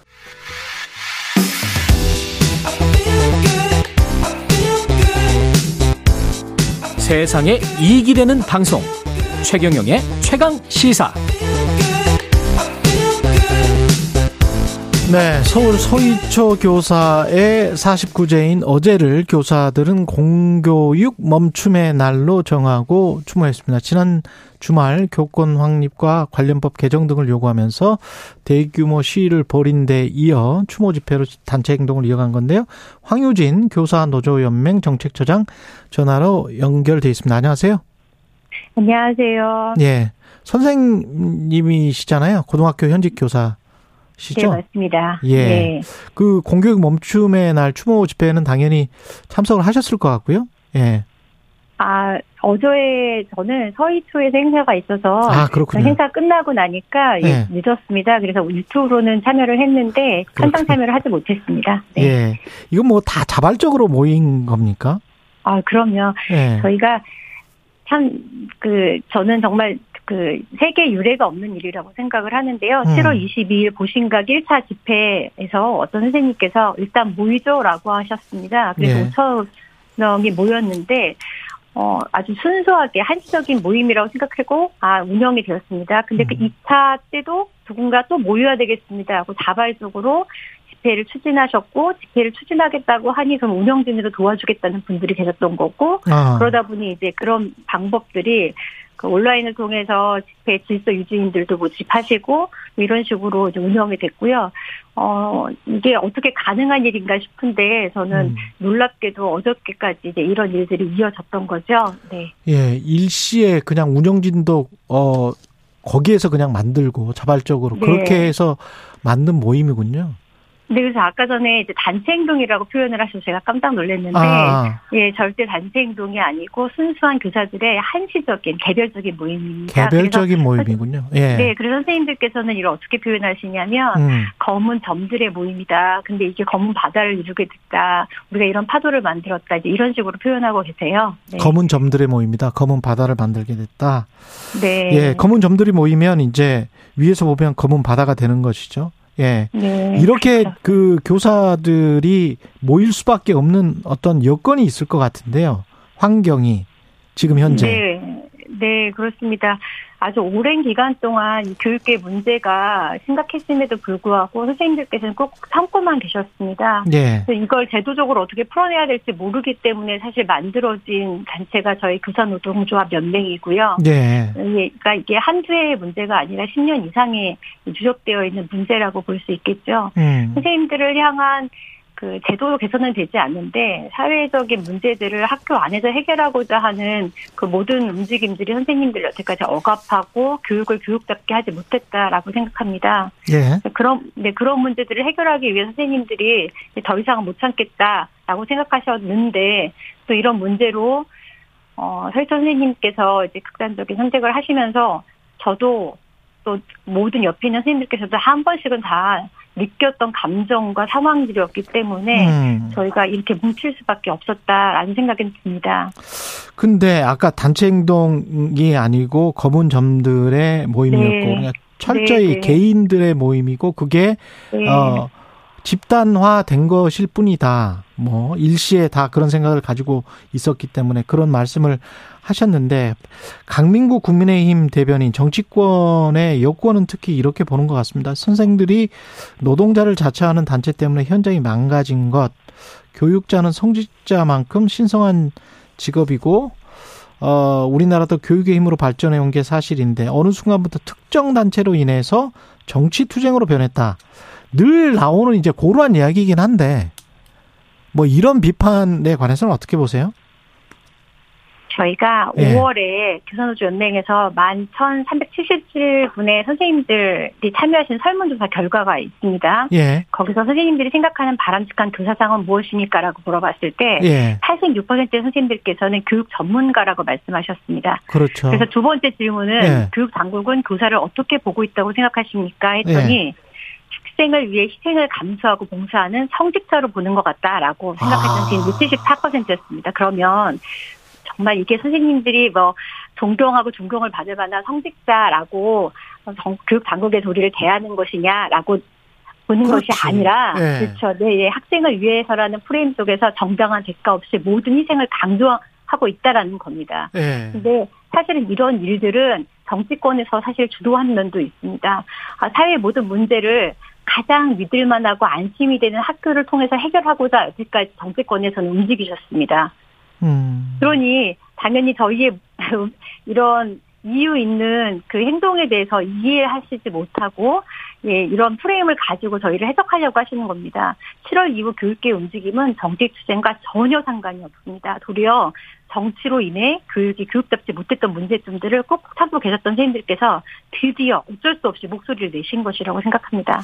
근데 어쩔 수 없이 정치가 이제 풀어야 하잖아요. 이 문제를. 정치인들이 뭐 법으로 풀든 어떤 시행령이나 뭘로 풀든 간에 제도적으로 뭔가 풀어야 될 것 같은데 뭐가 네. 뭐가 가장 풀려야 될 문제들입니까? 우선은 저희가 이번에도 이제 교육부에서 이제 억압적인 태도를 가졌던 이유가 예. 법에 근거해서 뭐 공무원들은 집단 행동을 할 수 없다 그렇죠. 이렇게 말씀하셨는데요. 예. 네, 뭐 그렇습니다. 공무원의 신분은 저희가 뭐 있지는 않습니다만 그래도 정당한 요구를 할 수 있어야 되는데 음. 선생님들을 선생님들도 신체적으로 정신적으로 한계를 가진 인간입니다. 근데 예. 희생만 강요하는 곳에서 어떻게 인간답게 살 수 있겠습니까? 그렇죠. 그러니까 선생님들께서 계속 이 책임과 부담 이 속에서 있으니까 혼자서 끙끙 앓다가 극단적인 선택을 하시는 거잖아요. 예. 네, 그래서 이런 부분에 대해서 제도 개선이 필요한데 음. 사실은 저희가 업무 교사 업무가 무엇인가에 대한 규정도 없습니다. 아. 사실은 이 사회에서는 이제 노동 계, 막 노동계에서 만약에 계약서를 쓴다고 했을 때는 최소한 여기 어떤 일을 할 것이고 뭐 보수는 어떻고 어떤 처우가 있을 것이고 이렇게 계약서가 명시되지 않습니까? 예. 근데 저희는 그런 것이 전혀 없이 선생님들 같은 경우 수업만 하시는 게 아니라 행정 업무뿐만이 아니라 예. 예를 들면은 뭐 건설 그러니까 막 교실을 구축해야 되는 저희 설거지는 또 봐야 되는 게 선생님들이십니다. 아, 그런데 그래요? 그 모든 것, 네, 어. 그 모든 것들을 다 해내셨거든요. 어. 뭐 CCTV가 들어오면 CCTV도 저희 보고 하라고 하고 공기들 네. 예, 검사도 하라고 하고 근데 또 거기서 뭔가 잘못됐다고 그러면 또 또 선생님에게 책임을? 물고 그렇죠. 네 그런데 아니 어떻게 모든 일을 선생님들이 다 할 수 있습니까? 저희는 이제 성직자를 넘어서 저희에게 신이 되기를 바라는 경지에 이르렀기 때문에 선생님들이 더 이상 견디지 못하시는 거거든요. 그래서 음. 최소한 우리가 인간답게 일을 할 수 있는 곳이라면 어떻게 해야 되는가에 관해서 점검이 필요하고요. 업무 표준화부터 교사 분질 업무가 무엇인지에 대해서부터 좀 논의가 되어야 되는 것이 가장 기본입니다. 그리고 또 교사를 이렇게 옥죄고 있는 여러 가지의 그 법들 사실 지금 말씀하신 것처럼 저희가 정치를 하고 싶어서 정치를 하는 게 아니라 예. 이 사회에서 모든 문제를 정치로 풀어가고 있는데 교사는 정치에 대해서 어떤 것도 영향력을 행사할 수 없다라고 했을 때 당연히 이 균형이 맞지가 않는 거죠. 교육 정책도 음. 정치를 표현하고 있는데 그 부분에 관해서 교사들이 가장 교육의 전문가인데 목소리를 내지 못하는 구조 속에 있다고 하면 이 교육은 어, 선생님들뿐만이 아니라 학생, 학부모님 그리고 우리 교육 생태계에도 악영향을 미칠 것이라고 생각합니다. 그래서 그런 부분들이 좀 해결되어야 하지 않을까 네, 저희가 고민하고 있습니다. 말만 성직자라고 하고 사실은 교사, 일용 노동자, 심지어는 이제 학부모들의 욕바지까지 돼버린 상황인데 지금 이그 관련해서 가장 큰 이슈는 학부모들이 이런 행동을 하는 것들 이게 만연해 있는 겁니까 아니면 일탈적인 겁니까 어떻게 보세요?